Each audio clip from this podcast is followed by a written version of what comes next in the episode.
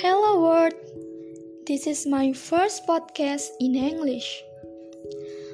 To be honest, my goal in making this podcast is to take English seriously by continuing to improve my pronunciation, translation, and understanding of English. Previously, I would read a short story in English that I took from the English short stories on Telegram channel. I hope the podcast that I make can become a personal learning archive which I always update every day or maybe several times a week. So, the first title of the short story is The Snowman. Happy listening!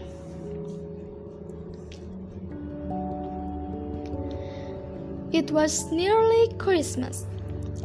Kathy woke up and found that the world has white and magical. Snow!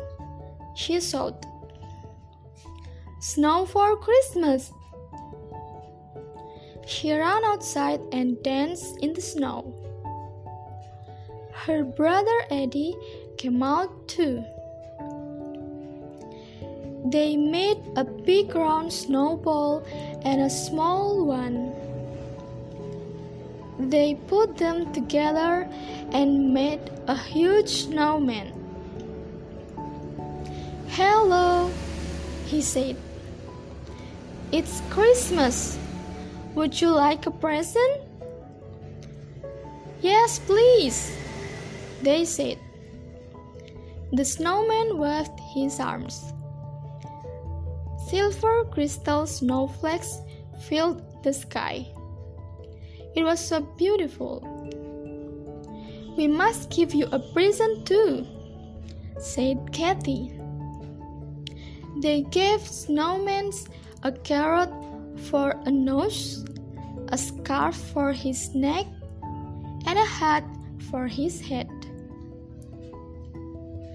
Happy Christmas, they said. The snow stopped and the sun came out. The snowman started to melt. Goodbye, he said. Build me again next year. The end.